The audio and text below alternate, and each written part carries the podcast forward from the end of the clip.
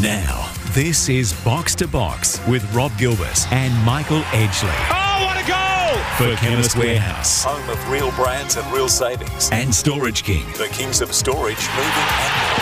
Absolutely fantastic! Hello and welcome to Box, the show that is everything football. You're with Rob Gilbert and Michael Edgley to run the rule over the past week in the World Game.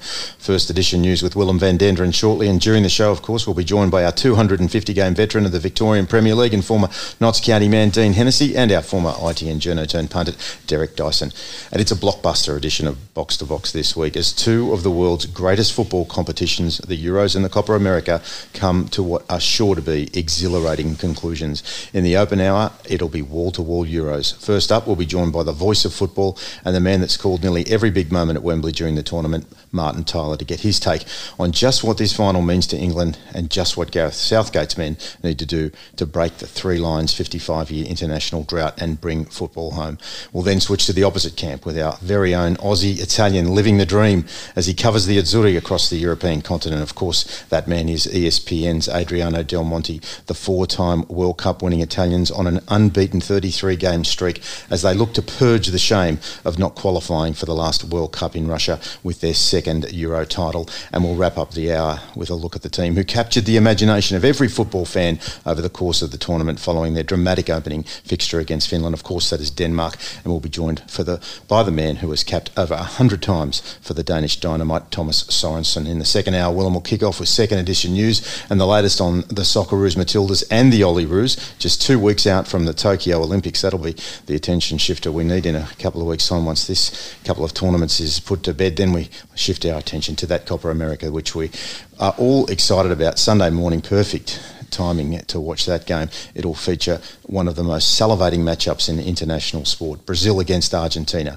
Messi v Neymar, and we're delighted for the first time in many years to welcome back the man known as Legendino for his encyclopedic knowledge of South American football with the BBC and a cast of other sporting organisations he corresponds for. I speak of none other than Tim Vickery. We'll do our own preview of the Euro final with Dino and Del before we wrap it up with stoppage time and reflect Edge on some of the highlights of what has been truly one of the great tournaments. Certainly has, and what a feast those four semi-finals, Copa America and obviously European Championships, where they were just four fantastic. I was down in Lygon Street again. Yes, I know. We saw the our WhatsApp group go wild, but I'll just leave you with one thing, Rob. If I ever hear an English fan complain about the Latino football and the dark arts of the Latino game, I tell you, are you going to ask Martin about that? I'll ask him about that. Okay, I'll be interested in his opinion. G'day guys, let's get on to some news. Of course, the big story, Italy and England will meet in the European Championship final at Wembley on Sunday after both sides required additional time to overcome their semi-final opponents. Italy's 4-2 penalty shootout win over Spain was their 33rd match unbeaten, as you mentioned, Rob. They're looking to add to their 1968 Euro triumph in what will be their fourth final. This for Italy to win it Jorginho style. They're in the final. England's 2-1 extra time win over Denmark sees them enter their first major tournament final since 1966, which was also famously held at Wembley. Two engrossing semi-finals, guys. I don't think that there's much doubt that Spain were probably the better side in their match against Italy, and really they've shown the blueprint on how to beat the Azzurri, who have been pretty dominant in every other game they've played so far.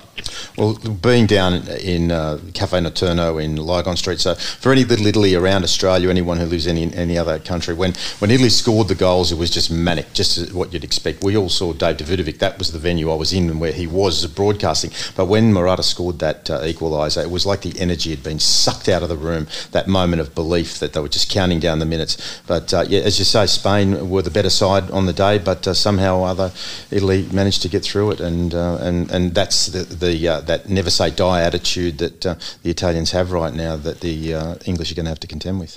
Plenty of time to talk about Italy and England throughout the show, but I wanted to have a quick word off the top about Spain and Denmark, who I think earned plenty of plaudits from across the football world for their semi-final efforts. Denmark, as I mentioned, La Roja bossed large stages, and Denmark defending once they got that early goal through Damsgaard, they defended that lead pretty resolutely and definitely made England earn it. Michael, Spanish youngsters in particular, Dani Olmo I mentioned a couple of weeks ago, he was magnificent, as was Pedri. Those those guys have made their name on the biggest stage. And Kasper Schmeichel as well. He pulled out 10 saves against England, including Harry Kane's penalty.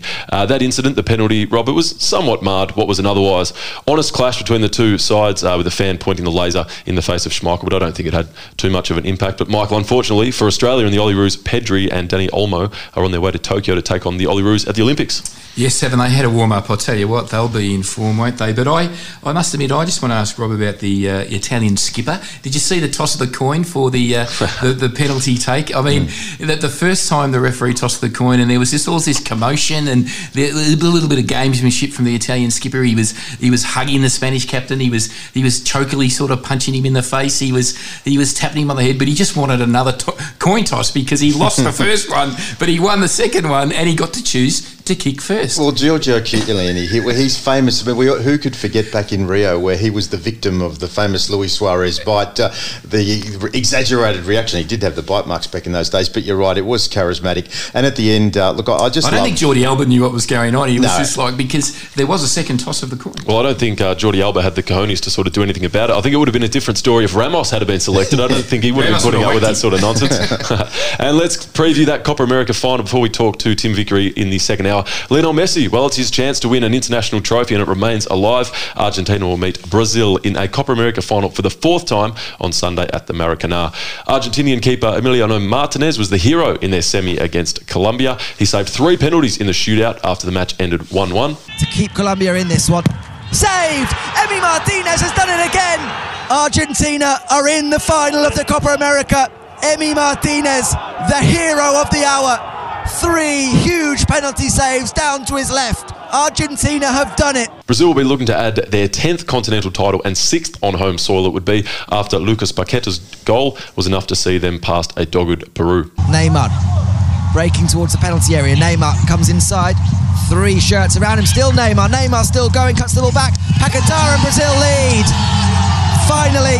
There's a way past Pedro Galese. Brazil and Argentina first met in a final in 1937. Back then, a final was only played if the round-robin stage was tied. Argentina won that one 2-0. Brazil have won the couple of more recent finals on penalties in 2004 and 3-0 in 2007. Gents, you guys were both you both watched the semi-finals. A quick word from each of you on each of them. Well, the trivia question for Rob is, how many times did the ball hit the woodwork in the Argentina versus Colombia game? Was it 4? I think it was 5. Yeah, it was amazing. Colombia.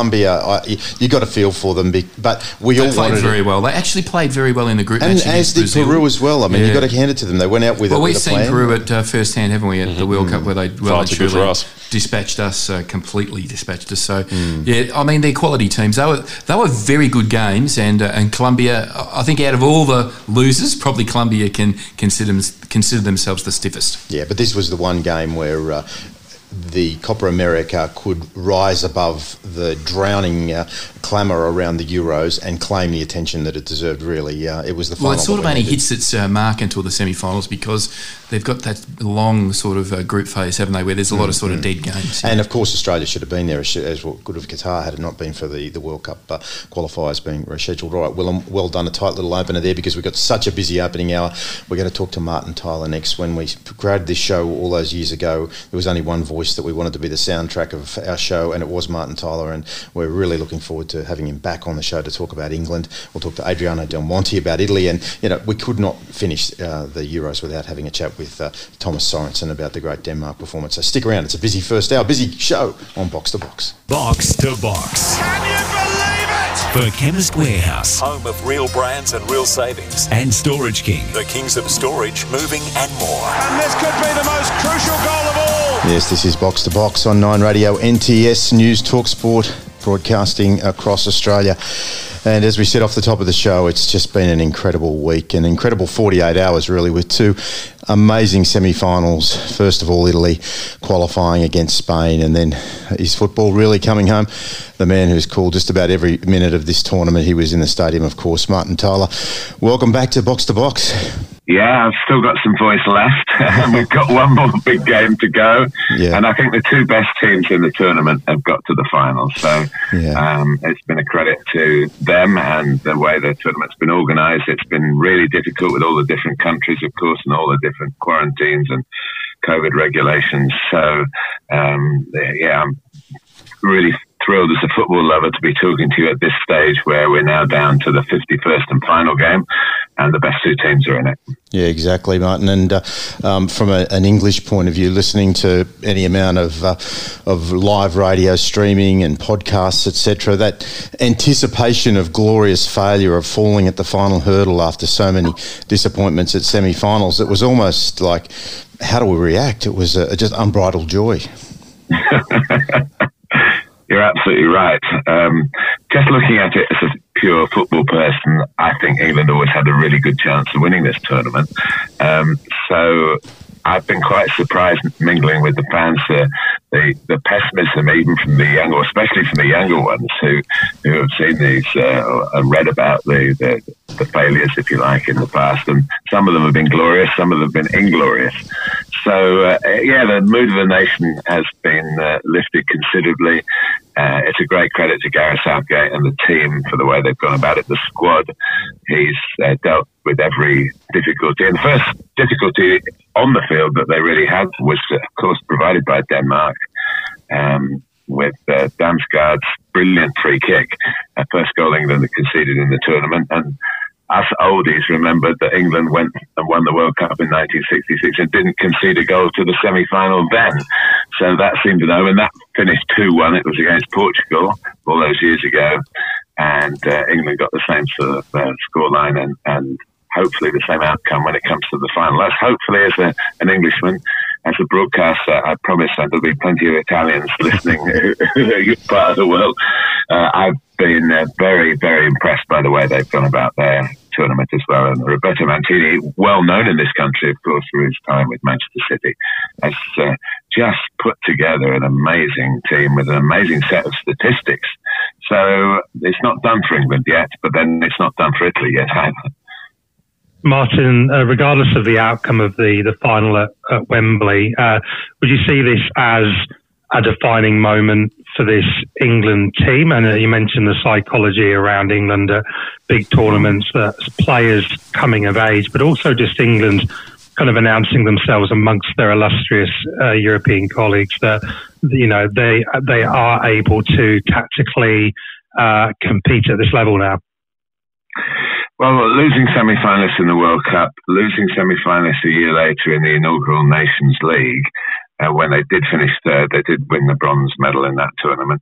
It's been a sort of progression for Gareth Southgate that has taken us to where we are now. And if they do lose, yes, of course, the final is a final, and England have never been in the final of the European Championships before, so they've already made history. In fact, the headline of the papers I've just had delivered, the History Boys, is dotted all over the copy. So there is a sense of achievement, but I know Gareth well, and there's no way he'll be satisfied with this. And it's not for personal glory, but for the football glory. He's a real England man, you know. He's the only man, I think, who's played over 50 times for England and managed over 50 times for England. So, you know, it's his time, his team, and I wish him well. This is Box to Box. We're talking to Martin Tyler ahead of the Euro final, Euro 2020 final in 2021, a year later, and we are able to say it. England are playing Italy at Wembley. It's amazing. The Sterling penalty. I'm just interested to get your thoughts now that you've had a chance to reflect on it and whether you've got any commentary to make about whether it was a right decision or not. And when you sort of evaluate these types of controversial moments in major tournaments, I often think what would have been the reaction if the decision had have gone against England instead of for it, what sort of reaction there would have been. So what are your thoughts sort of, you know, almost a day on from that decision? Well, I've watched Raheem Sterling play from a 17-year-old to whatever he is now, and his game is always going to bring contact and collisions, and some go for him and some don't. At the time, you could see from the Danes' reaction that they weren't happy about it. I still think England would have won the game. So, but it was obviously late, and that might not have happened. But it's part of the game now where players, it's Raheem Sterling, because he's got such pace, you only have to make the slightest contact and he'll knock him off balance, you know. And I think that's probably the way he's won so many penalties in the Premier League. I say won them, penalties have been given for fouls on Raheem Sterling on quite a regular basis compared to other players. So, yeah, if it was a close call, sometimes they go for you, sometimes they don't, and it went for Raheem and for England, and then Kasper Schmeichel nearly made it irrelevant, and that's I think it was a very poignant night for Denmark, with of course the Christian Eriksen thing. They've been driven on by their cause, and Kasper's been right at the heart of that right from the very moment that Christian collapsed. Kasper was there, and he very nearly bailed Denmark out again. They're a wonderful nation of football lovers. Their fans were superb. There was there's been no trouble around the games. It's been really well contested, and I think everyone's so relieved to be allowed back in the ground. There's so much happiness just to be there, that you can take that things go against you sometimes a little bit easier because you're lucky enough to be there to see it. You mentioned Kasper Schmeichel. He made 9 saves, including obviously the penalty. The rebound didn't. He almost saved the rebound as well, but he beat the Danish record. You won't be surprised to know that it was held by his father. But just you've seen his father play, and you've seen Kasper play. It was a remarkable game from Kasper, wasn't it? Yes, and one of the things we know as broadcasters is not to mention Peter too often when we're commentating on Kasper, because he has had to live with that all his life, and he is Kasper Schmeichel. And I think the way we're talking today, that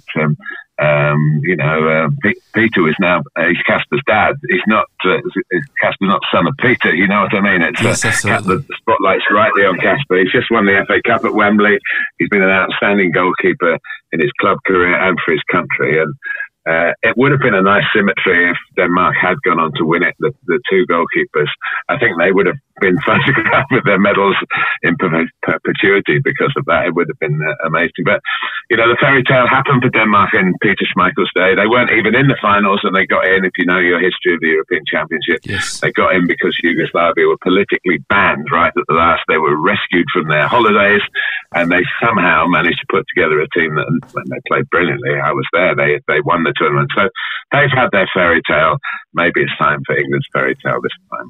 Maybe it is, but what they will need to do, Martin, as you said earlier, was to get over the might of Italy, the four-time world champions. They've only won one Euro. Many would think that their illustrious record would suggest that they'd won more, but they've. The Italians have lost a real linchpin in their defensive setup. Leonardo Spinazzola, probably one of the players picked in most best of the tournament teams. You've got the old stages like Chiellini and Bonucci in defence. Mancini will have, as Gareth Southgate will have done, worked out any number of plans. What do you think is the key for England to overcome Italy on Sunday evening your time? I think it's quite clear they've got to boss the midfield, because if Italy boss the midfield, Jorginho is a wonderful player to control. Controlling football matches at this pace and at this time of a long season. Of course, he's had a fantastic club season with Chelsea, and the England players will know all about playing against him. But his contribution has been enormous, and he brings the best out of Barella, who's an eye-catching young player, as you know, and Verratti has got himself fit and got himself back in the team. So there's no question about it that they could control midfield, and I think it will be difficult for England if that's the case. But I think Bonucci and Chiellini, great players though they've been, are vulnerable. Morata showed that in the semi-final.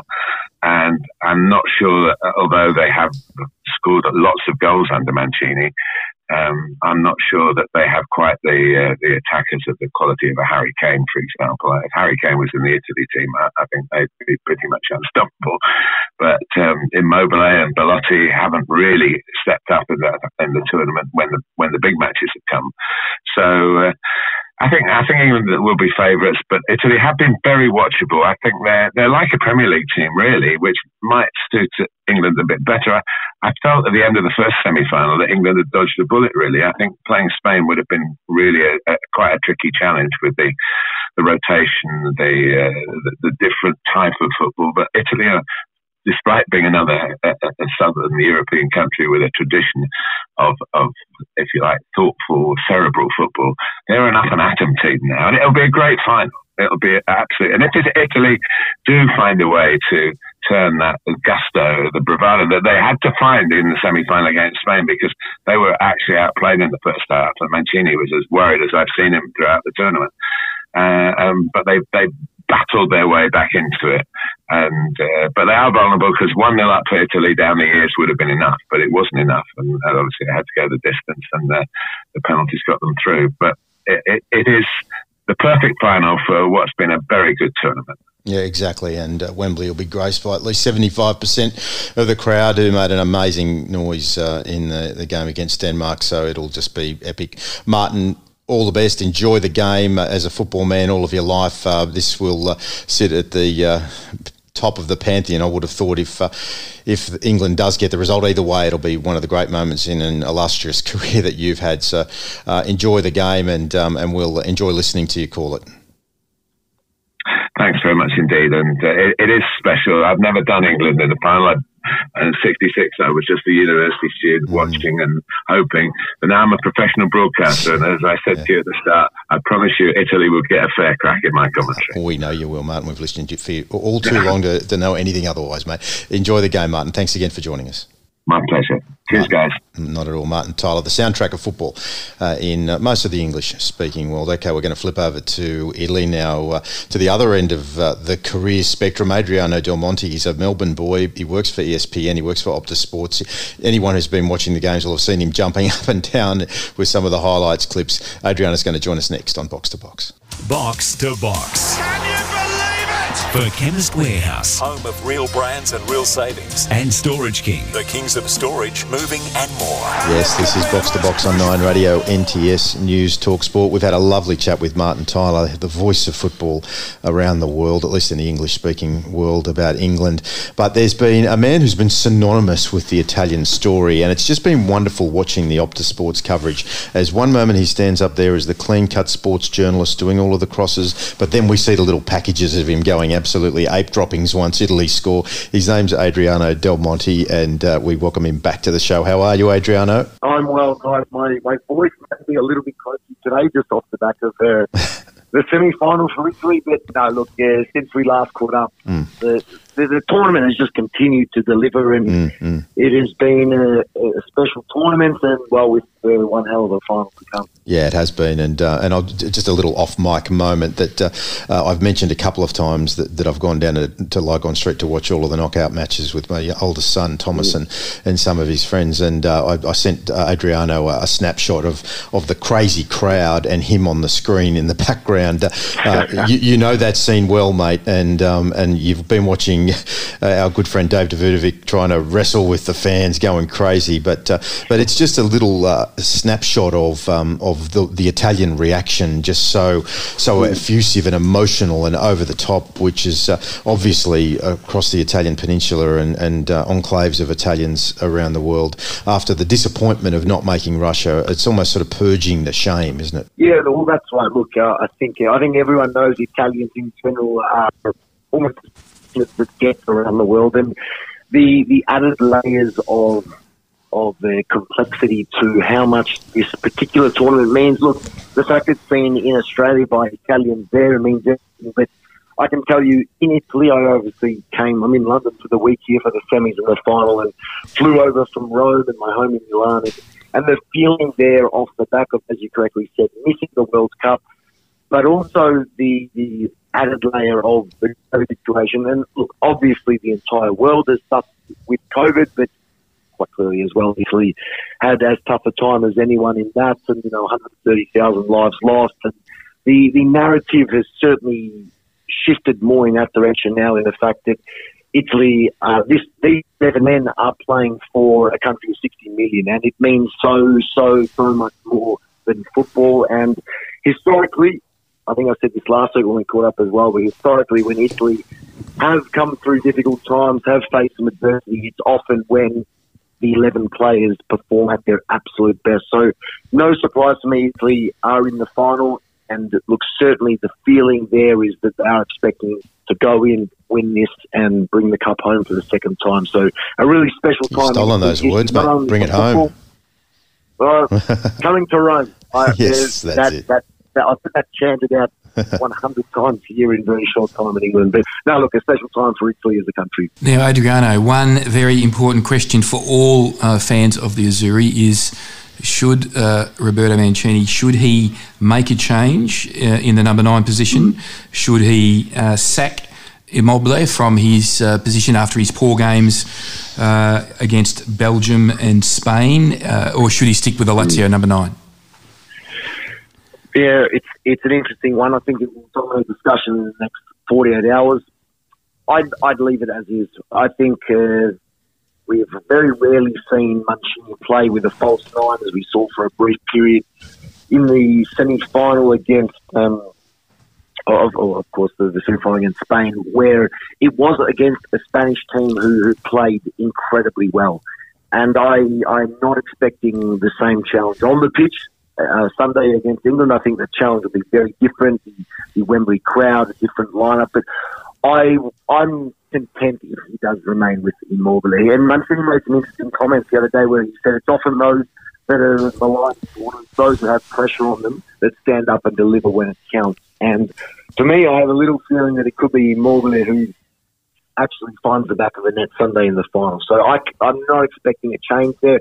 I think England defensively, and certainly the way that, certainly their midfield, very different to what Italy experienced against Spain. And with that in mind, I think Italy will dominate possession in the match.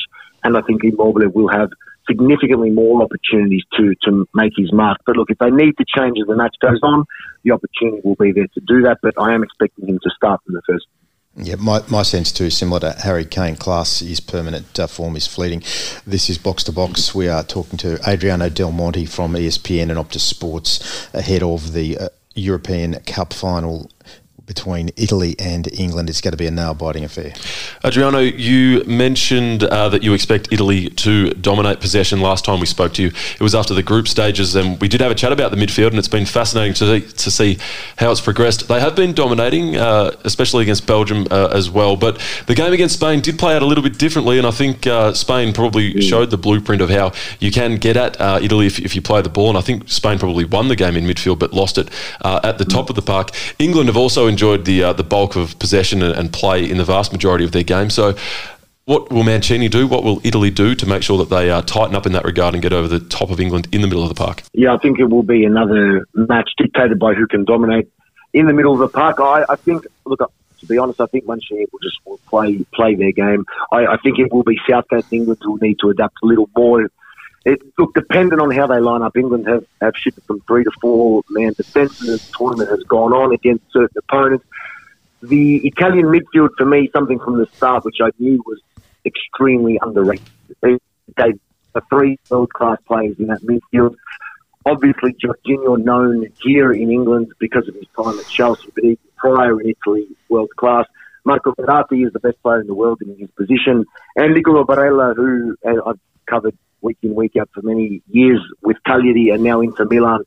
He's a world beater as well. And it was it was quietly spoken about in the lead-up. I did feel that Italy, perhaps behind only France, had the best midfield in the competition. And I'm certainly expecting that it will be England who will need to adapt, and Southgate will have to make some decisions in terms of personnel, and will he look to man-mark certain players like Jorginho and Verratti of Spain did so well through large parts to really just close down their possession and time on the ball. So, look, as I said, I am anticipating that Italy will control the ball. I think that those 3, and the likes of Locatelli when coming in, Pessina, I think they will have far more control over the likes of Rice, and obviously Henderson came in last night, but Rice and Phillips if they are to start. But you're right in saying it's certainly a key area of the park that maybe England will watch what Spain did and look to play in a similar way, but given what Southgate's done thus far, I think they'll stick to their guns as well and back themselves into their system and style and approach will hold them in good stead. And before we let you go, the absence of Leonardo Spinazzola, of course, in the group stages, if he wasn't the best player in the tournament at that point, he was in the conversation. The highlight, of course, was the sublime assist for Federico Chiesa in that round of 16 tie against Austria. He just provided such pace down that left-hand side. He was a real shining light. Emerson comes in and does a job to replace him, but he just doesn't provide provide, you know, that sparkle of fairy dust that Spinazzola did. Do you think just that one game up their sleeve now, Mancini's seen enough to try and rework the strategy to compensate for Spinazzola's loss? Yeah, look, obviously the combination pairing that obviously Spinazzola has built with Insigne, also another important factor. They took really good rapport down that left-hand side, but the unfortunate reality is that Emerson is the only natural left-back that remains in the squad. Lorenzo can play on the left side. Obviously, Toloi, who has come a couple of times before, a right-sided central defender in a three-man. So there isn't really that replacement. And there has been some talk about a few others potentially lining up there. But look, I was happy enough with what I saw from Emerson. Again, King-Whitley, albeit there are some stars in that squad, they aren't littered with stars. It's more the system that Mancini employs. And yes, while Emerson may not, well, I think he's equally a player, but obviously he hasn't had the time of the Euros to really get to the level that Spinazzola showed, but I think he will be more than capable in that role. And coming up, of course, against some players that he knows very, very well, which may work in his favour coming in, given his time in the Premier League. Yeah, well, all those of us who are following it here just hope so. Adriano, thanks again for joining us and on the other occasions you have throughout the tournament. It's been just wonderful talking to you and watching you on the Optus coverage. We know you'll be there at Wembley and absolutely, on the one hand, you'll be as big an Azzurri fan as you ever have been, but on the other, you'll be the consummate dapper presenter as you deliver the news to us, mate. So enjoy the final, whatever happens, and we'll be enjoying watching you on the box back home. I really, really appreciate it, guys. And I think, look, whatever happens in the final, Italy or England will be a worthy winner. And I think whoever loses the match, more importantly, will look back on this tournament very fondly because both have done exceptionally well to get there. Exactly, and there's only 18 months till the World Cup, so there's not the normal cycle to have to wait till. Adriano, stay well, mate. Thanks, guys. All right, Adriano Del Monte. We are now going to talk after the break to Thomas Sorensen, the great Danish goalkeeper who bookended the Schmeichel father and son combination. Obviously, 360 games in the Premier League himself. Denmark just desperately unlucky not to make it the final after that fairy tale story. That's Thomas Sorensen after the break on Box to Box. Box to Box. Can you believe it? The Chemist Warehouse, home of real brands and real savings, and Storage King, the kings of storage, moving and more. And this could be this is Box to Box on 9 Radio NTS News Talk Sport. It's been a busy hour reflecting on the semi-finals, looking ahead to the final with Martin Tyler and Adriano Del Monte. But as we said at the top of the show, we could not let the Euros pass without reflecting on really the team, the second team for everybody, if it wasn't their first team already of the tournament, and that is, of course, Denmark. What an amazing opening tournament match that was against Finland, where Christian Eriksen went down, and thank God he survived. A man who is so close to that camp. He played over 100 caps for Denmark. He's our very own, Optus's very own, Thomas Sorensen, and he joins us. How are you, Thomas? Yeah, I'm good. Obviously, just spent a bit of the day reflecting on everything that's happened since that Finland game, and obviously the game this morning. Yeah, so proud of what the team has achieved. Yeah, it's been amazing, Thomas. I mean, we were all gripped as we watched that opening match, just to see what was going on the pitch, to work out that it was actually a serious medical situation, and all relieved, obviously, that Christian survived. We did talk at the early stages. We weren't obviously the only one. So many people in the football world, once Christian had survived, we thought, can there be a fairy tale here? And it seemed to play out throughout the course of the tournament. Denmark almost looked destined to go through, going up early against England at Wembley, but it just wasn't to be. No, but you've got to look at the journey and how they sort of rose from the ashes, so to speak. You saw character, leadership. To lose the first games, I thought they. They played well against Finland. They played really well against Belgium, took them all away, and only a bit of brilliance from De Bruyne changed that game. And I think the culmination was that Russia game where, everything sort of just went the right way. They put on a great performance. And I think from there, the confidence just built into the Wales game and Czech Republic game. And I think we saw this morning as well. They took England all away. Yeah, probably lacked the last little bit, maybe a bigger squad when things when substitutions start come in the second half. You could sort of see England could put on world-class players, and Denmark were struggling to keep the same form as they were showing or had shown in the first half.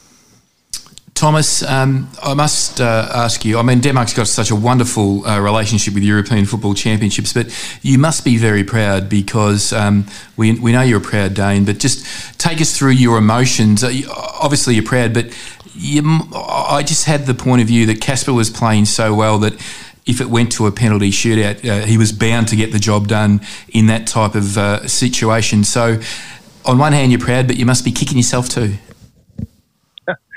Yeah, because again, it was a tight game. We were 1-0 up, obviously, and I think we had England on the ropes. You could see the doubt start to creep in, in the stadium, amongst the players. And Kasper's were on top form. I think a lot of the players played tremendously well. So you start to think that this actually could be Denmark's night, and even in extra time, just hanging on. There was a bit of pressure. I must say England, again, you could argue Kane maybe should have had a penalty early in the game. But I definitely had the sense that were we going to penalties? The demons of the past for England, I heard Foden actually talk before the tournament about penalties and his fear of actually ending up in a penalty shootout. So that would have been a massive advantage, but I think Kasper will be, I think he'll be kicking himself, actually going the right way, saving the penalty, and it's just not having that little bit of luck where the ball, just bounces away from Kane instead of straight into his path. So but take nothing away from the team and especially Kasper's performance, because he definitely kept us in it for a long while in that game.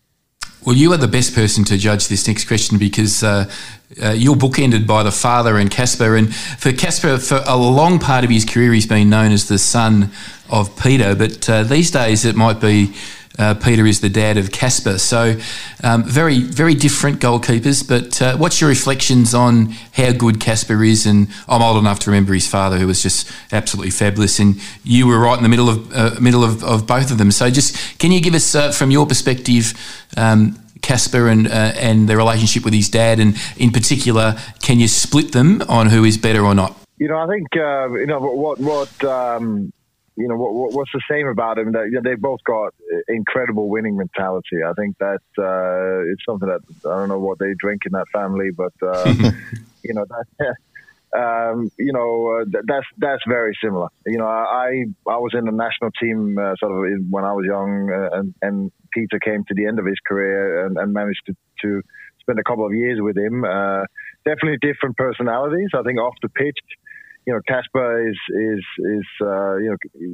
Peter can be very dominant. Kasper is more sort of a well-balanced person. Peter could be a bit up and down at times, and I know Kasper off the pitch a lot better than I know Peter, and but I think as goalkeepers, they obviously played in different eras, but I think definitely Kasper is a better all-round keeper. I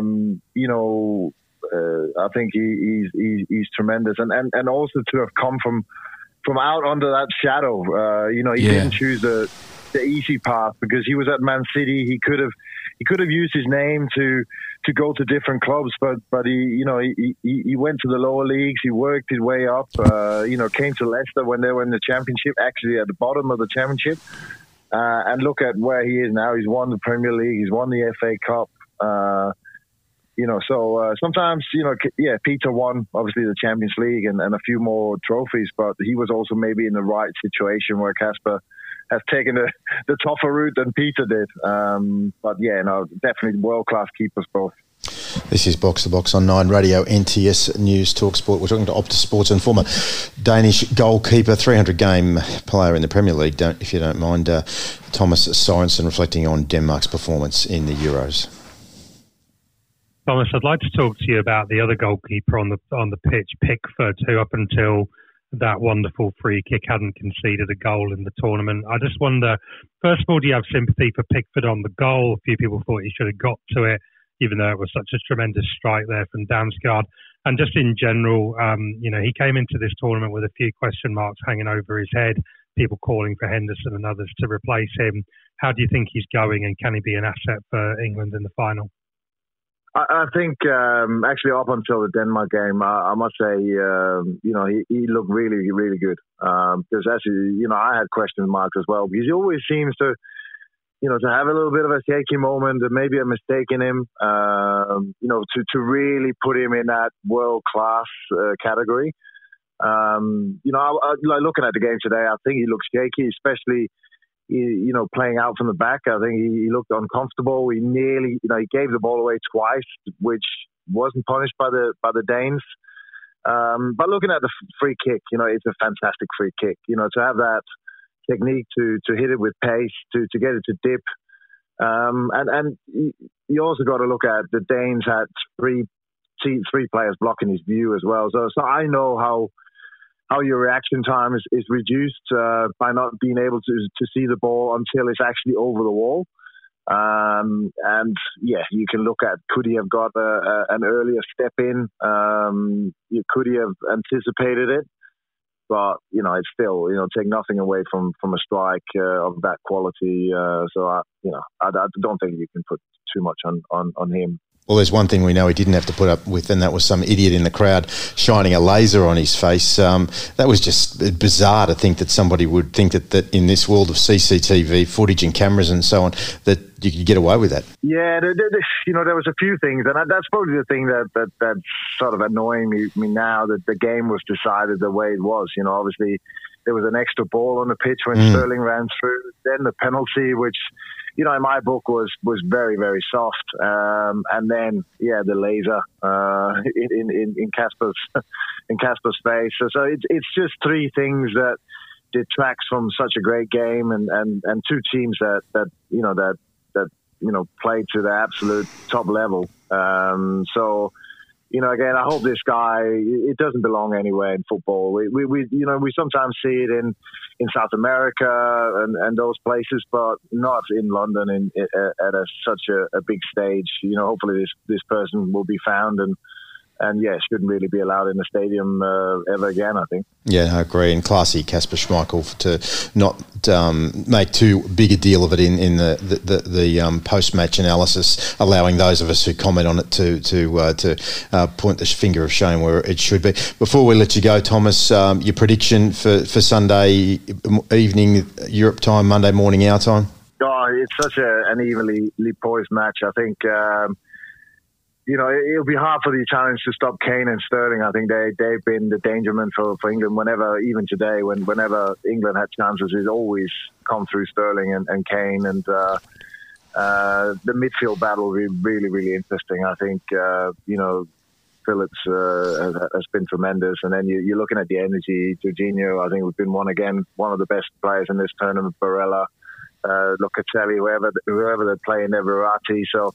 whoever gains control in that midfield, I think will have a great chance to win. But I think it'll be a one-goal game, and I think Italy might have that little bit of extra sort of tournament experience at the back that might prove the difference, and a very good goalkeeper as well, which it could come down to. It could come down to Pickford and Donnarumma actually battling it out with a crucial save here and there.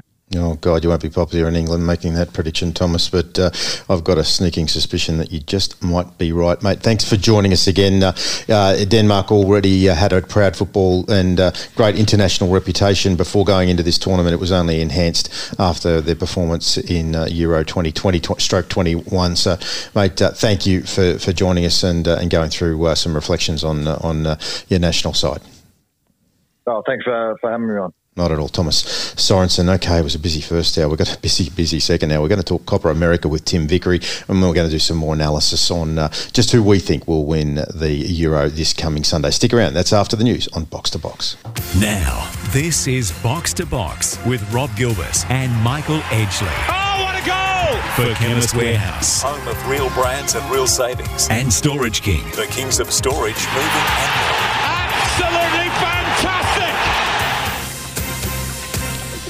Yes, this is Box to Box on 9 Radio, NTS News, Talk Sport. And after a bumper opening hour, we talked to Martin Tyler, Adriano Del Monte and Thomas Sorensen about the Euros. In the coming hour, we are going to talk to the man who is synonymous with South American football, Tim Vickery. We'll look again at the Euros back on the semis and make some predictions about the final in our favourite moments. But before we do, there's a fair bit to get through with the Matildas and the Ollie Roos coming up in the Olympics, just 2 weeks away. Yeah, we're almost there, Rob. Once the Euros and Copa America are finished, it'll be sad, but we won't be unoccupied for too long because, yes, you're right, the Olympics and the Ollie Roos Matildas on the doorstep. It is Socceroos and Matilda Central for the Green and Gold Army to start. Make sure you're among the first to know when news drops on future overseas tours to support our national teams in all corners of the globe. There's plenty on over the next 3 years, so make sure you're part of the Green and Gold Army. Sign up to the mailing list at ggatravel.com.au, A couple of huge transfers for a couple of our biggest Socceroos this week, guys. Jackson Irvine has joined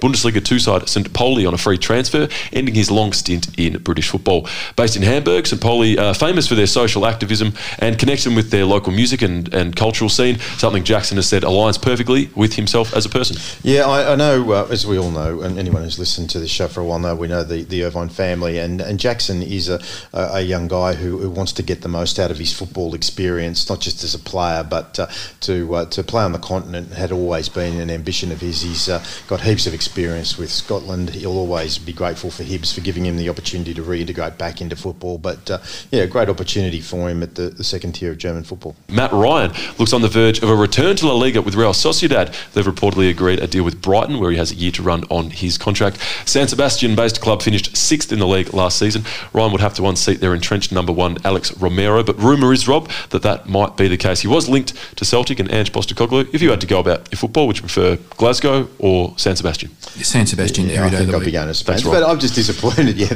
well, it's just speaking on behalf of Rob. Yeah, he's just like, I'm just a puppet. Ventriloquist. Exactly. No, I'm just disappointed that he's leaving Arsenal. I would love to have seen him break into that squad. I think there was a chance, but not to be. Well, I think he wanted to stay at Arsenal more than anything, so the fact that he's leaving shows that he's probably seen that the door is closed. Sociedad is a big club too. They're not a small club. Elsewhere in Europe, Manchester City star Alexander Robinson is about to commence his senior career. He signed a one-year loan deal with Ross County, still yet to commit his international future, of course. From a Matilda's perspective, Elise Kallon-Knight, Michael, great to see her take the pitch for Hammarby in Sweden. That doubled as her return from ACL injury and debut for the club. And also a word for, she's not a Matilda, but she's definitely a friend of the Australian game. Rebecca Stott, multiple W League championship winner. We know she's been battling Hodgkin's lymphoma. She signed on to play with Bulleen Lions in the NPL Women's Victoria. So excellent to see that she's at a stage where she can think about returning to the pitch, and best wishes to her as she continues her treatment and hopefully her recovery. And a bit of Ollie Roos and Olympics news, Rob. Liverpool have stood firm against Egypt's requests to release Mo Salah for Tokyo. He's going to remain at Melwood for pre-season. Clubs are, of course, not obligated to release players for the Olympics, given it falls outside of FIFA's calendar. While in a further boost for the Ollie Roos, Arsenal's Mohamed El Neni will also miss for Egypt. Last week... does it give us a chance, though, seriously? I mean... against Egypt it does. Yeah, look, we have to win one of our group games, and that's the one that we're likely to have a crack at, you'd think. Argentina and Spain, maybe not. There have been a couple of changes as well last week. Rami Nazarin and Ruan Tongjic are going to miss the tournament, replaced by Marco Tilio and J. Rich Bagalou. Over to Germany, there's been a big international retirement. Toni Kroos has called time. He's aged just 31, Michael. He intends to focus solely on Real Madrid and spend a bit more time with his family. He played 106 games for Germany. That took in 3 World Cups and 3 Euros. The last 4 of those, he played every single minute, including their 2014 World Cup triumph. His 17 goals included 2 within the space of 70 seconds in that famous 7-1 that defeated Brazil in the World Cup semi-final. That is the fastest brace in World Cup history as it stands. And also an interesting little side note, he's considered the only East German back in the day to have won a World Cup with Germany. He hails from Greifswald. Amazing. I still think back to that game, the semi-final in Belo Horizonte when Germany just took Brazil apart. And what lives with me forever is the newspaper the next day. They just printed on the front page a black piece of paper. That was it. That was it. That's all they did. The biggest selling Brazilian newspaper just put a black spot on the front page of the newspaper the next day. Didn't want to know about it. And plenty of football going on internationally, Rob, but I'm super excited to say that the FFA Cup is back. We missed it dearly in 2020. The draw has been held for the first round, the round of 32. A couple of teams are making their first appearance. Cairns-based club Edge Hill United, Rob, they're actually an amateur club. They don't play in the NPL. They flew out their 27 players, staff and life members. They had the canteen lady, they had the boot stutter. And their patron, Michael Edgley, after whom they're named. Well, they should get me and Simon Hill to do the commentary. Imagine you're on special comments with Simon Hill. You wouldn't let him get a word in. Wouldn't it? Simon, shut up, let me speak. They flew you just speak, we know that. They flew the life members out to the qualifying win over Mackay United with Sunday's Magpies. Also in the 32 for the first time are Northern Territory's Casuarina. Now, Casuarina have been drawn against Lions FC of Brisbane and Edge Hill United. They've got a winnable game, if you like. They've got the Gold Coast Knights. Also in the 32 for the first time, a WA club who are a very famous club, and they've been a bit dirty not to have reached the 32 yet in the history of the FFA Cup. ECU Joondalup. They've produced a few Socceroos over the journey. Rob, Brandon O'Neill, Reece Williams, Chris Hurd, and of course Adam Taggart. And they're currently coached by Kenny Lowe. So good to see Kenny back on the national stage. They're hugely excited to see the FFA Cup back. Former Perth Glory front. When are they going to change the name to the Australia Cup, Willem? I think very shortly from the mail you give me, Michael. Hope so. And we've got time for one more. This is a breaking story out of Asia. The AFC A-League sides have been handed a small lifeline regarding the Champions League, with the Southeast Asian zone of the AFC Cup cancelled due to COVID-19. The AFC Cup sits underneath the Champions League, with club performances determining coefficient points on which the Champions League places are decided. Currently, Australia sit in 20th, which is not great for our future going forward in the Champions League. We're surrounded by Malaysia, Singapore and Indonesia. They're scrapping for guaranteed Champions League places. But this cancellation now means that those clubs also will not be earning points this year. So a little bit of respite for the Australian coefficient. Okay, thank you, Willem. Well done. Now we're going to talk to Tim Vickery. Tim came on the show very early. Looking forward to this. About time we get into some Copa America. Exactly. Argentina versus Brazil, one of the great games of international sport. And we know that Tim has it up there with any head-to-head competition, derby or otherwise, because he is a man who is known famously as a Legendino for his encyclopedic knowledge of South American football. Stick around. Tim Vickery next on Box to Box. Box to Box. Can you believe it? For Chemist Warehouse, home of real brands and real savings, and Storage King, the kings of storage, moving and more. And this could be the most crucial goal of all. This is Box to Box on 9 Radio, NTS News Talk Sport. Now, we spent the opening hour of the program talking about the Euros, but no discussion around football this week is complete, unless, of course, we talk about the Copa America. And the man who we've been referring to during the course of the show as the Legendino for his encyclopedic knowledge of South American football is the man that is coming up next, Tim Vickery. How are you, Tim? Yeah, very well, very well. And stoked, as I believe you say in your part of the world, about what's going on both sides of the Atlantic. Yeah, mate, you're using the local vernacular beautifully there, Tim. And as I was just saying to you off air, I was tuning into one of my my favourite programs, which is the BBC Overnight Show with Dot and Nataby Orr, which you feature on regularly. So if any of our listeners are able to, Thursday afternoon, just listen to BBC Sounds and you can hear some of Tim's best work. But, Tim, we might leave a bit of time at the end to ask you about the Euros, but the Copa America final, it's a perfect timing. We have to get up at 5 a.m. Monday morning to watch Italy and England, but it's a 10 a.m. Sunday morning start our time at the Maracanã, and it wasn't as easy as we thought it might be. I think most pundits seem to think that Brazil and Argentina would get the job done against Peru and Colombia respectively, but geez, they were given a pretty fierce test, weren't they? They were, yeah. I always expected Argentina to have problems because Colombia are a dangerous side, big, physically strong. And you knew that at some points in that game, Colombia were going to ask questions of the Argentina defence. And that's the way it proved. It's been a similar template to all Argentina's games, really, in this tournament, in which they've started off really, really well. They have Messi in a glorious circuit of passing with De Paul, Lo Celso. His relationship with the centre forward Lautaro Martinez gets better and better and better, but they can't sustain it. They can't sustain it for the 90. And in lots of the games, they've ended up on the back foot for long periods. And it was that way again. In the end, I thought he switched it round, the coach, Scaloni, and brought on Di Maria and switched his 4-3-3 to a 4-4-2. And in the end, I thought Argentina finished strongly enough that if it was a boxing match, Argentina would have got it on points, instead of which there's no points in football. It's straight to penalty shootout. And that was it. That was incredible drama, because that Argentina team, you know, likes of Messi and Otamendi and Di Maria, they've been scarred by so many penalty defeats. I don't think I've ever seen a team celebrate as wildly in an empty stadium before. With Brazil and Peru, and I thought Peru were going to get massacred. And in the first half, to be fair, they were massacred, and it could have easily have been 3 or 4-0 at the interval. But Peru played a sensational second half, really surprised Brazil. And in the end, Brazil were worthy winners, but I think they were very happy to hear the final whistle. So yes, problems for both in the semi-final. But here we are. And gentlemen, is there a bigger game in world football than Brazil against Argentina? Well, that's the question that I'm comfortable answering. That seriously, I don't think there is. Tim, football is, of course, a team game, but Rob mentioned the big underlying story in this final. It is that the two kingpins, the South American players of their generation, Neymar and Messi, both without a major international tournament to their name to this point. Messi's, of course, played in the 6 finals. He won only at youth level in 2005 at the Youth World Cup, while Neymar has played at the Olympics, the Confeds Cup, and he, of course, missed the 29 Copa America final through injury. Which side do you think is best set up to nullify the other's big attacking threat? Which of the two do you think will have a bigger impact on this one? Yeah, Messi has an Olympics as well, Beijing 2008.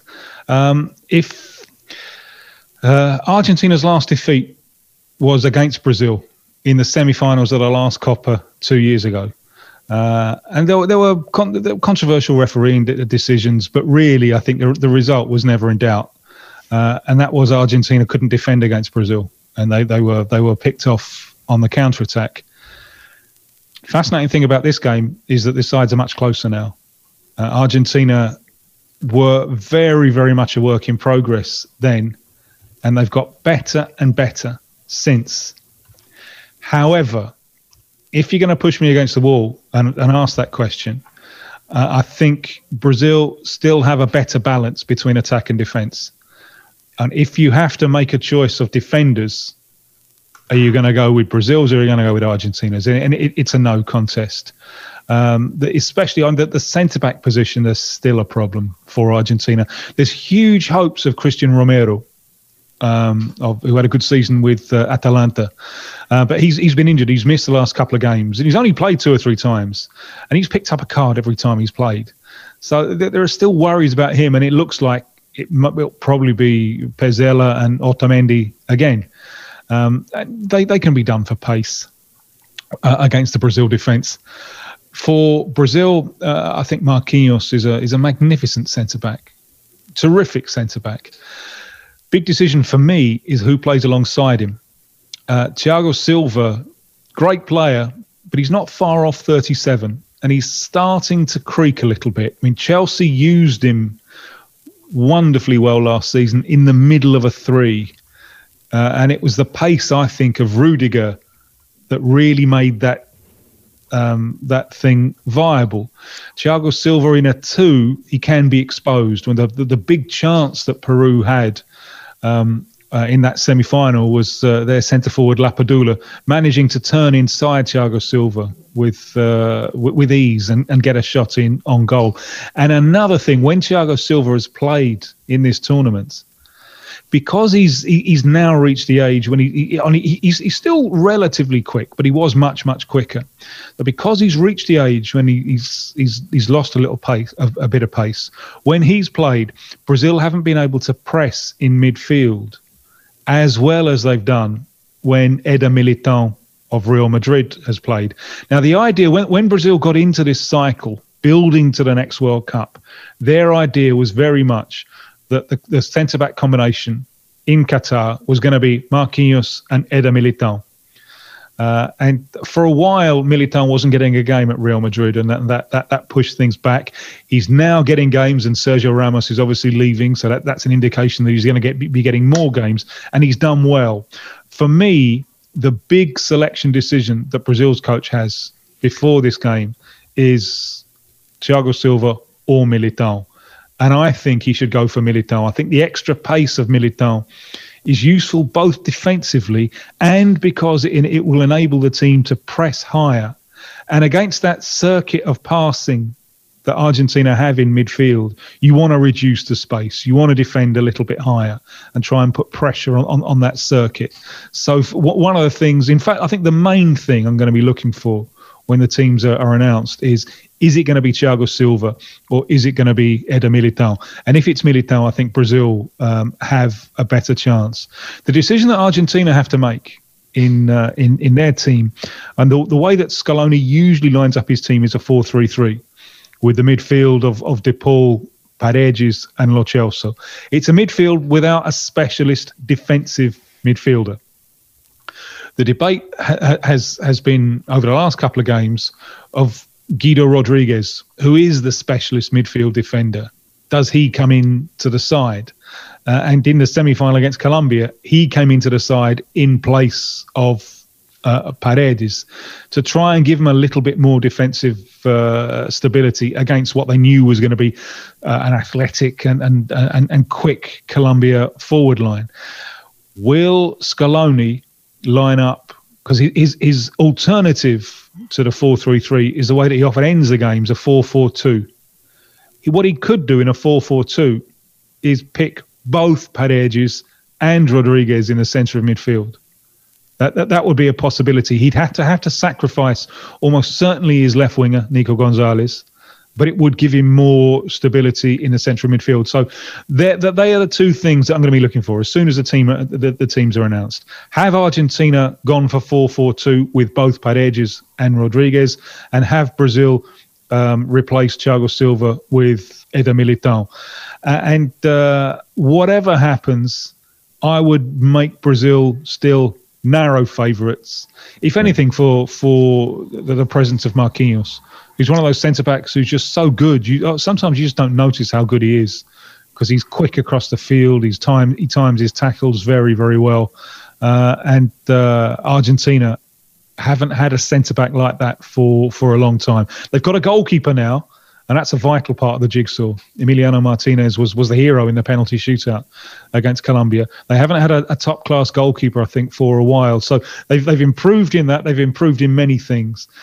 But for me, those centre-back positions are crucial in just giving Brazil the edge. And does that mean, and I loved your analogy about the Brazil wins, it's dog bites man. If Argentina wins, it man's bites dog. Are you prepared to tip the underdog, or do you just think the analysis you've just given us just edges Brazil, particularly at home? Yeah, I mean, it will. What happens on Saturday, our time, Sunday morning, your time, will determine entirely how this tournament is remembered.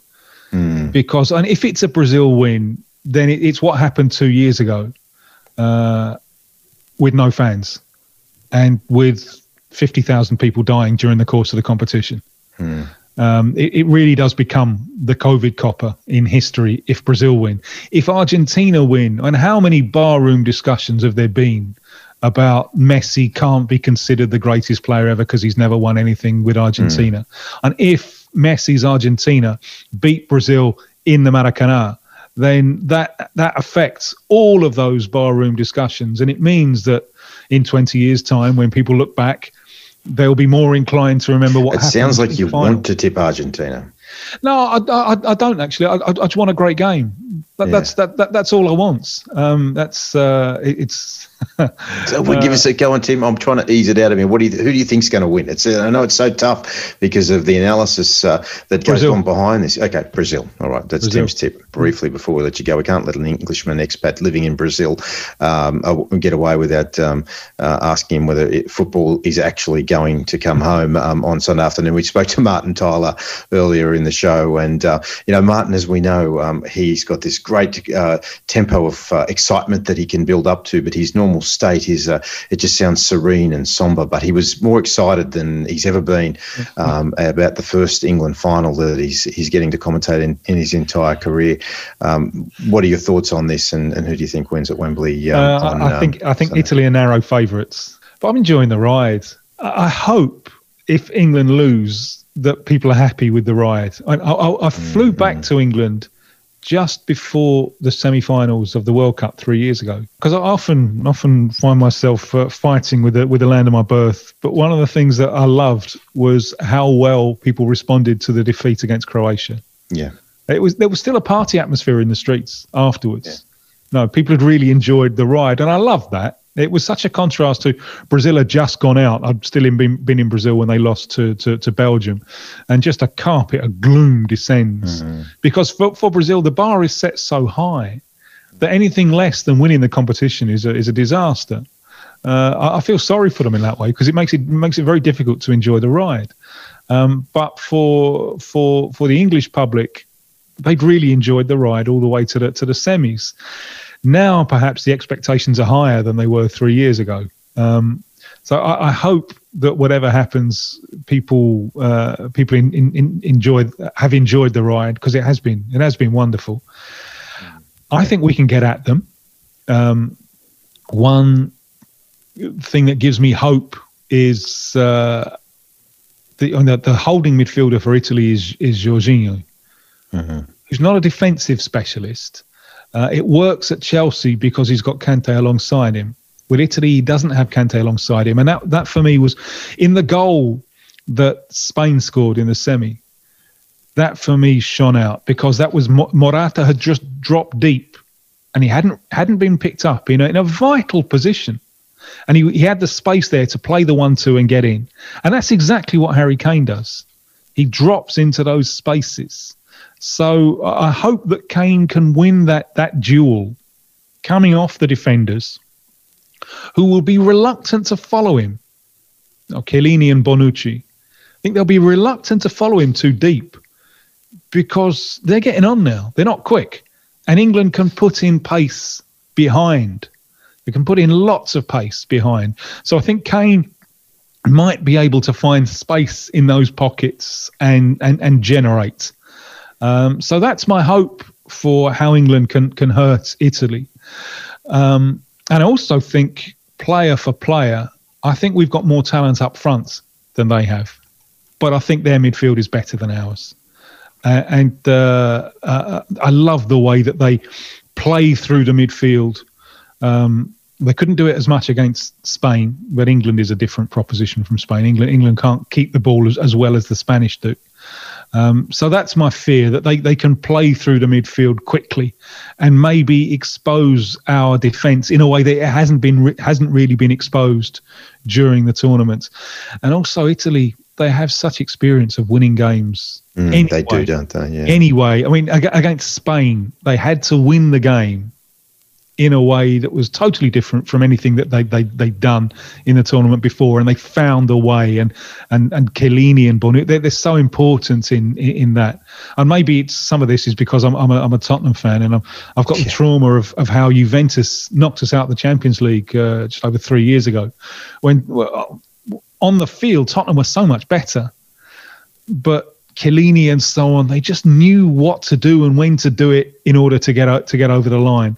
So I'd make Italy narrow favourites, and I've enjoyed the ride. And I've never seen this. I was years old when we were in 1966, so I've never seen my team in a final.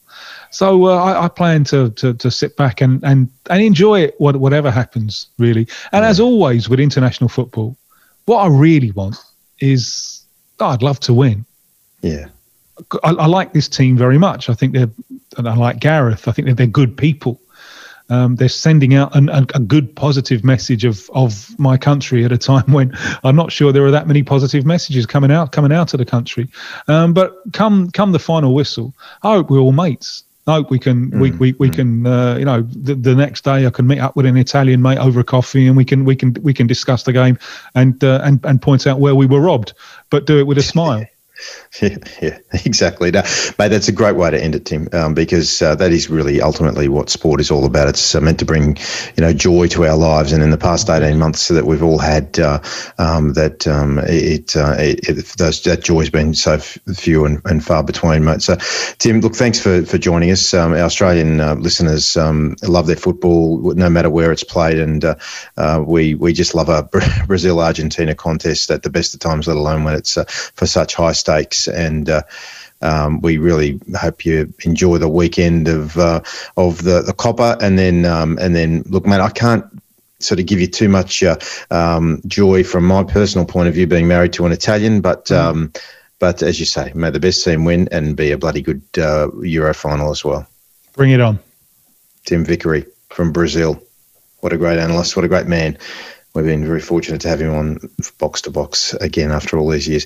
All right, stick around. We're going to go back to the Euros after the break with Dino and Dale. Box to Box. Can you believe it? The Chemist Warehouse, home of real brands and real savings. And Storage King, the kings of storage, moving and more. And this could be the most... Yes, this is Box to Box on 9 Radio, NTS News Talk Sport. We've had some fun on the show so far, but now it's selfish time. We're going to make some...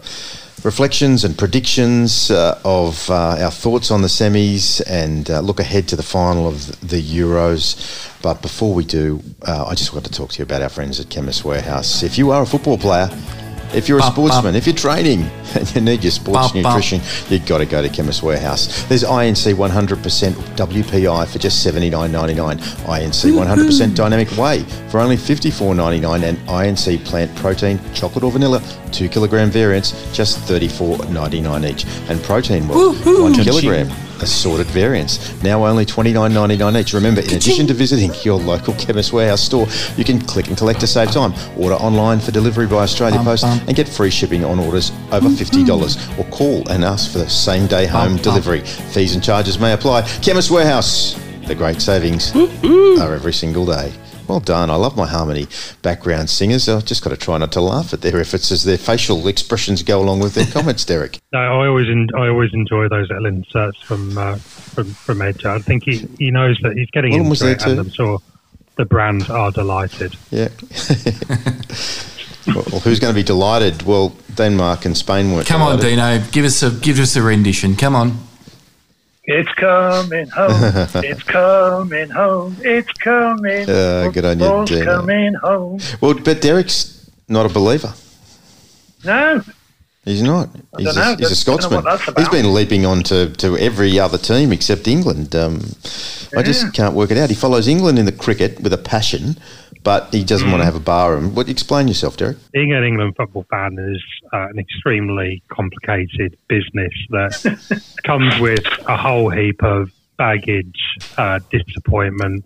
We were talking, obviously, to Thomas about the guy who was lasering Schmeichel in the eye. I think that just sums it up in terms of England fans. There were some pretty unsavoury characters in the ground with some dodgy tattoos and their shirts off, and it's probably the same people that went and have trashed various French and Belgian and Swedish towns over the years as they've got on tour. So, look, yeah, it's very hard to get behind England with the press and the hype and the hysteria around it. So, to be honest, I prefer just to stand back and let it happen and enjoy the football for what it is, Rob. And watch the cricket when the Pommies occasionally beat us, but won't be doing it this summer. We're talking football. No, won't be doing that a lot, no, I don't think, over the next year. No. I don't think so. But look, the semi-finals, let's reflect on those before we have a look at the final. Yeah, well, look, from my point of view, that England-Denmark game, I thought England were well-deserved to be winners in that game, created the majority of the chances, dominated from a tactical and technical point of view. And yes, there was that brief moment when I'm sure the nation's hearts were in their mouths as Harry Kane took, and let's face it, a very poor penalty by his standards, Dean. But it rebounded to him, and he had the job of sticking it in the net, and Wembley goes delirious. So, what are your reflections on the game now? A tactical masterclass from Gareth.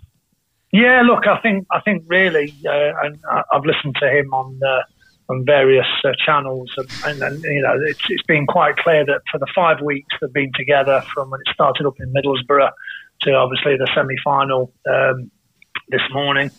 I think you know, like where your baggage is dealt with the England team. I tend to similarly agree, but I think this group are a very unique group, and I think, I don't know, for some reason there's a lot of younger players in the team, and the balance seems to be right, and they seem like they're in a decent harmony together. And I think Gareth Southgate, I've met him, I've spoken to him quite a number of times over the journey. He's quite a measured man, and I'm quite pleased for him that if they can win it, then that painful night when I was there at the semi-finals in '96, it'll vanish. And I think there's some upside moving forward, because it's not just the players that are playing now. There's a lot of players you can choose from, and there'll be ones that will be leaving and retiring, you know, in the next 2 or 3 years. But the production line seems to be really, really healthy. Denmark benefited from 3 home games. Of course, England have benefited from hardly leaving London and a quick jaunt over to Rome and back again. But could you sense that the emotional and physical fatigue was finally setting in this team as the game rumbled on? Yeah, Thomas Sorensen said it as the substitutions came in the second half. England had a lot more weapons on their bench, didn't they? That seemed to change the course of the game. But I just want to, and of course, remember the Danes had come from Baku as well. So, that's right. They had a longer journey, hadn't they? But in terms of a couple of items that I wanted to raise and get Derek and Dean's thoughts about this game was, one, the penalty. There's a lot of people say that it wasn't a penalty or that it was very, very soft. And I just would ask Dean, if the boot was on the other, if the shoe was on the other foot, if England had been on the end of that decision, I think there would have been a deafening outcry of complete outrage and sort of cheating sort of component to it. But the other one that I thought was interesting was Jordan Pickford. I know he's had a very good tournament to date, but he looked nervy. His kicking distribution was poor, and if it had gone to penalties, one moment in particular where he just pretty much handed it to the Danish. If it had gone to penalties, they were going to be sunk. So I think they do carry a lot of baggage into the final, and I'm going to declare my hand here, because I don't want England's football team to win anything, because I just enjoy the suffering and pain that sort of degenerates on all of these English people. I want to get behind Raheem Sterling generally. He came into this tournament in poor form. Lots of people were calling for him to be dropped. It was all about Grealish and then Jadon Sancho and Foden, to take his spot.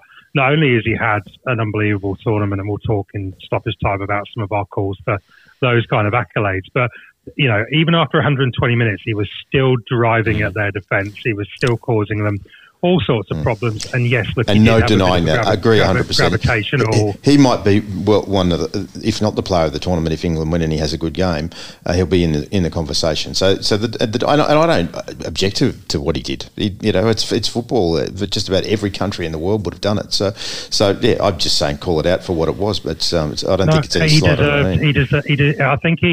earned that penalty, because if it wasn't going to be that, it was going to be one of the others, because he kept dancing into that penalty area, tempting the Danish defenders, say, come on then, can you get the ball? Are you going to get me? And look, as I said, he did have a bit of a gravitational challenge there. But I was just saying to you off mic earlier, Rob, I'd like to have an equivalent of Snicko in football, because I reckon there would have been a little mark on his leg.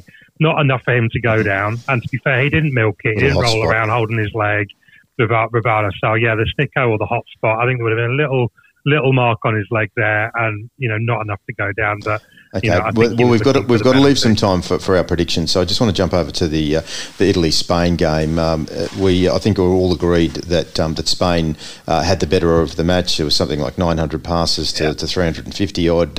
Obviously dominated possession. In possession, yeah. Yes. But they just couldn't. They couldn't ice it, could they? No, they couldn't. And Italy just managed to recalibrate and reset as they needed to. I just felt sorry for Álvaro Morata that he had to be the villain at the end. I tell you what, though, Jorginho, when he came to Chelsea, he was heavily criticised because a little bit pedestrian, a little bit side passy, and he seemed to be the teacher's pet of Sarri there. But he's stuck in there at Chelsea. He's now a Champions League winner and was integral in that. He's integral in this team as well. And the penalty, you know, Harry Kane should have a look at that, because Harry Kane didn't even look where he was hitting that ball, head down over the ball, whereas Jorginho just strolled up, watched the goalkeeper and plunked it in the other corner. And I think, Dino, that's the battle that will happen in the game coming up, the midfield battle. And Jorginho against Henderson and Phillips there is going to be crucial.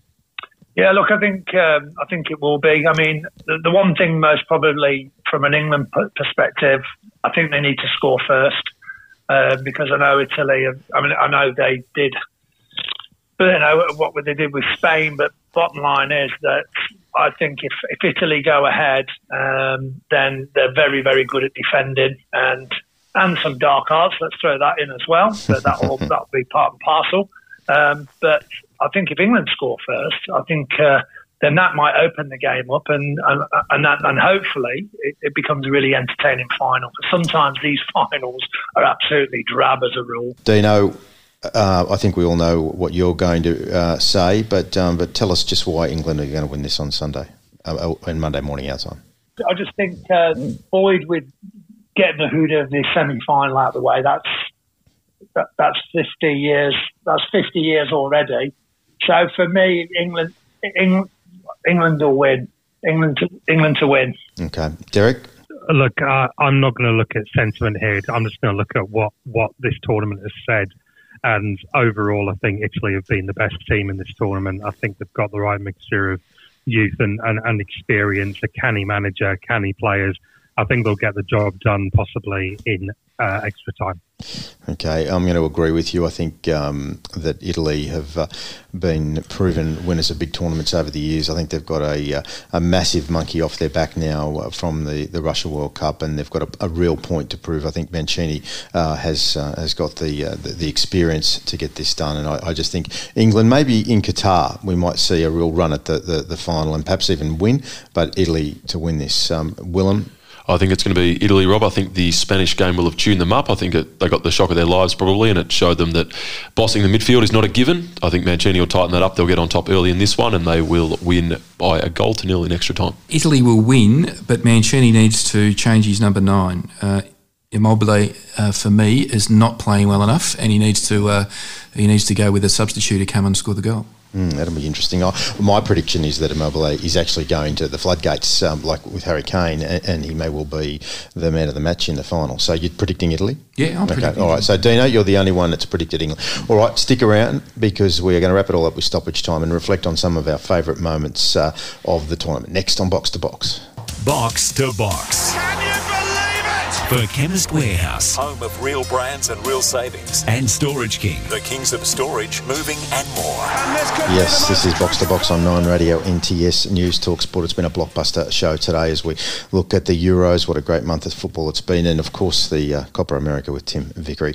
We're going to reflect on some of our great moments of the tournament, but before we do, Storage King. Lots of great moments at Storage King. Is your home running out of space? You're decluttering, moving, renovating? As the jingle comes in underneath me. Downsizing or creating a home office? Well, you know Storage King has the answer. They've got stores everywhere. There's locations just around the corner, over 180 stores across Australia and New Zealand. There's a crack team of storage professionals. They can organise it all for you, and that makes Storage King the kings of storage, moving and more. In this past 18 months, more and more people have found out just how important storage is to their lives. So storageking.com.au for your nearest store. Let them give you back some space. Okay, guys, so our favourite moments of the tournament, I think I might sort of lead off here. You know, there's a few moments that come into the grand final of the conversation here, but look, I really feel like the moment for me was as a pseudo-Italian, being married to an Italian, being around for the past 30 years, going down to Lygon Street, watching all the tournaments, just the joy and the emotion of being in the room when Lorenzo Insigne scored his goal. It was the round of 16. He picked up the ball on halfway. He skipped over Yuri Tielemans, saw 5 defenders in front of him. What did he do? As he approached the 18-yard box, he just lashed it over their heads, past the despairing Thibaut Courtois into the top right-hand corner. It was just the joy and emotion of everything. It was just a little moment for me. Oh, you could pick from quite a few, but I'm going to go for France 3, Switzerland 3 after extra time, the penalty shootout, the underdogs. Switzerland hitting 5 perfect penalties past Hugo Lloris, and then upsets Kylian Mbappe, and what a turnaround 3 years on from leading the French to World Cup glory in Russia, and he puts that penalty at a stableable height, and the Swiss go delirious. So for me, that is what football is all about. Yeah, that was unless you're Kylian Mbappe, of course. Dino, what about yours, mate? Oh, look, I'm going to have to stick with the England train. My favourite moment of the tournament, Rob, came before a ball was kicked. Andrea Bocelli, Stadio Olimpico, singing Nissan Dorma. That was... Nissan Dorma? As in Nessun Dorma. Nessun Dorma. Not the Toyota. Oh, okay. Nessun Dorma. I haven't spent enough time down at Caffè Nottura over the past couple of weeks, Rob. But... that was Italy back on the big stage, and then straight into their national anthem, and then straight into a pantsing of Turkey, and they're still riding that wave all the way to the final. On the pitch, it'd have to be Patrick Schick's goal against for the Czech Republic against Scotland. That was magnificent, and still stands up, even though it was in the first round of group stage matches, stands pretty clearly as the goal of the tournament, I think. Second, I was going to nominate Insigne as well against Belgium. But yes, Bocelli for me. For me, it was that Finland and Russia are great rivals in everything, and for me, it was Ilerksy Mirinchuk's goal that got Russia over the line, a 1-0 win. A big win for Russia. They for a moment they looked like they were going to do something good, but it was his deftness and sort of finesse that got that job done. But not only did Russia win, they sent the Finnish supporters home with a Delta variant of COVID. And they were able to populate Finland with that as well. So, well done to Russia. And Damo, you're over there in the corner. You're off, Mike. What was your favourite moment of the tournament, mate, as we wrap it up? Lorenzo Insigne emulating Roberto Baggio from Italian 90. Lorenzo Insigne emulating Roberto Baggio from Italian 90.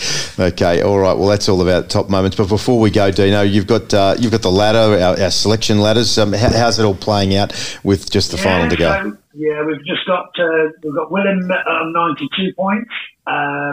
We've got Ez on 95. Then it goes down to 102, which is Dell, and then it goes to 122 for me, and then John Beckett in on 154. So you just forgot my tips altogether, did you, mate? Rob's off the scale. Yeah, no, Rob, sorry, was 118. So I came third, did I? Yeah, all right, well, it's not, it doesn't really matter. No, so it's not like me to gloat, so I won't. We've still got the final, so you've got to start predicting. Look, as long as I beat Edge, that's all that matters. Everyone knows that. That's all that matters. So all right, don't forget to get the tips in for the final. Yeah. Well, we've just done it, mate, so you'll just have to listen to the show, mate. Not that I just want to point the obvious out to you, Dino. Yeah, that's exactly right. All right, boys. Oh, Dino's excited. England's in the... Yeah, I think he's just a bit distracted. He's just all excited. He's hung out. And Bucket. Bucket will be excited in Nottingham, won't he, Dino? Yeah, he'll be going for England. He's going to win this thing. Will he be going for England? I thought he would be. Bucket will win this thing. Yeah, all right. Yeah, he will. Thank you, Dino. Thank you, boys. Derek. Forza Italia. Forza Italia. Forza Azzurri. Thank you, Rob. Thank you, Michael. Derek, Dean, Damo. Yeah. And just for our listeners out there, Rob has no Italian heritage. His wife has Italian heritage. Well, I've got two children. But he's jumped on the bandwagon. And I've been on the bandwagon for 3 decades. He's own Lebanon. He is half Lebanese. He's jumped on the coffee cart. That's right, he has. I notice he has black coffee these days. Anyone who's watched The Godfather will know the great character, Tom... the Consigliere, Tom Hagen, of course. How could I possibly forget the Consigliere? How could you forget that? Yeah, of course, I'm embarrassed to even stumble across that. But yes, of course, that's what I consider myself anyway. Look, guys, enjoy the game. The games. Sunday morning, perfect 10 o'clock kickoff time for Argentina, Brazil, and then we'll all be getting up super early on Monday morning to watch the final of the Euros, and then we'll shift our focus, maybe to the Olympics, I think, for the Matildas and the Olympics. How good's that going to be? Okay, all right. Thanks again for joining us again on Box to Box. We'll look forward to you joining us next week when we go from one end of the pitch to the other in the World Game.